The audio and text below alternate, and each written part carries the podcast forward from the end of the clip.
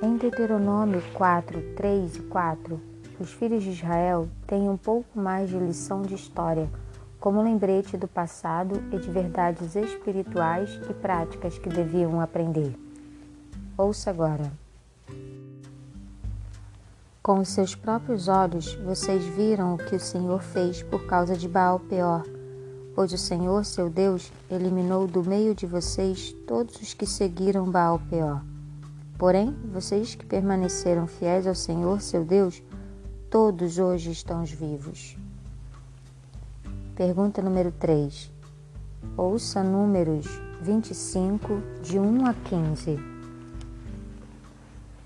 Quando Israel estava em Sitim, o povo começou a prostituir-se com as filhas dos Moabitas.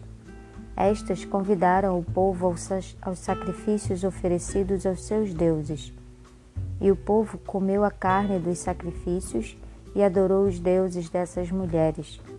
Assim, quando Israel se juntou ao culto a Baal Peor, a ira do Senhor se acendeu contra Israel. O Senhor disse a Moisés: Reúna todos os chefes do povo e enforque-os diante do Senhor ao ar livre, e a ardente ira do Senhor se afastará de Israel. Então Moisés disse aos juízes de Israel: Cada um mate os homens da sua tribo que se juntaram a Baal Peor.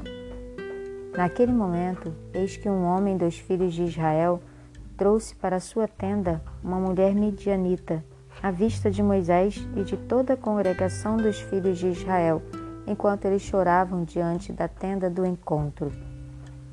Quando Finéias, filho de Eleazar, filho do sacerdote Arão, viu isso, levantou-se do meio da congregação e, pegando uma lança, seguiu o homem israelita até o interior da tenda e, com a lança, atravessou os dois, tanto o homem israelita quanto a mulher medianita, pelo ventre. Então a praga cessou entre os filhos de Israel. Os que morreram da praga foram vinte e quatro mil. Então o Senhor disse a Moisés: Finéias, filho de Eleazar, filho do sacerdote Arão, desviou a minha ira de sobre os filhos de Israel, pois estava animado com o meu zelo no meio deles, assim que no meu zelo não consumi os filhos de Israel. Portanto, diga: Eis que lhe dou a minha aliança de paz, ele e sua descendência terão a aliança do sacerdócio perpétuo, porque teve zelo pelo seu Deus e fez expiação pelos filhos de Israel.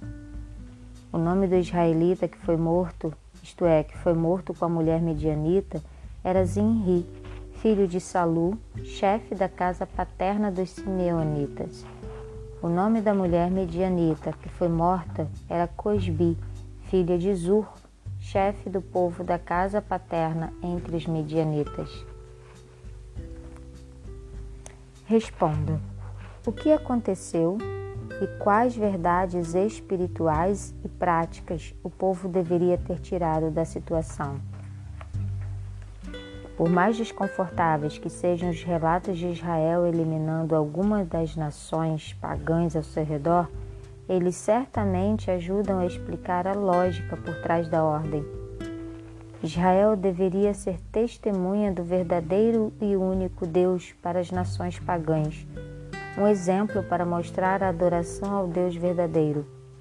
Em vez disso, seguiram os deuses pagãos e muitas vezes caíram em rebelião aberta contra o próprio Deus que deveriam representar para o mundo.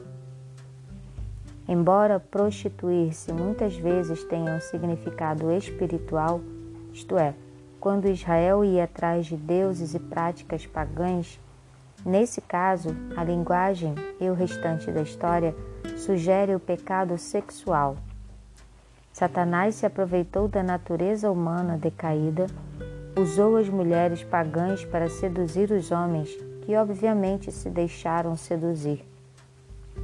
Sem dúvida, o ato de prostituir-se fisicamente levava também à prostituição espiritual. Os envolvidos acabavam em práticas de adoração pagã, seguindo a Baal Peor. Isto é, os israelitas de alguma forma se apegaram a esse Deus falso e até se sacrificaram a ele. Apesar do que lhes foi ensinado, eles se dispuseram a jogar tudo fora no calor da paixão e da luxúria. Como isso pode ter acontecido? Facilmente, ao endurecerem a consciência com o primeiro pecado, o físico, estavam maduros para cair no pecado espiritual que deve ter sido o objetivo final de Satanás.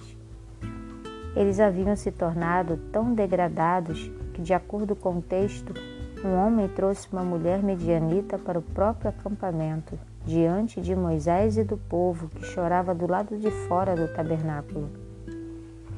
Pergunta para consideração: Mente e corpo estão intimamente ligados, ou seja, o que afeta um afeta o outro.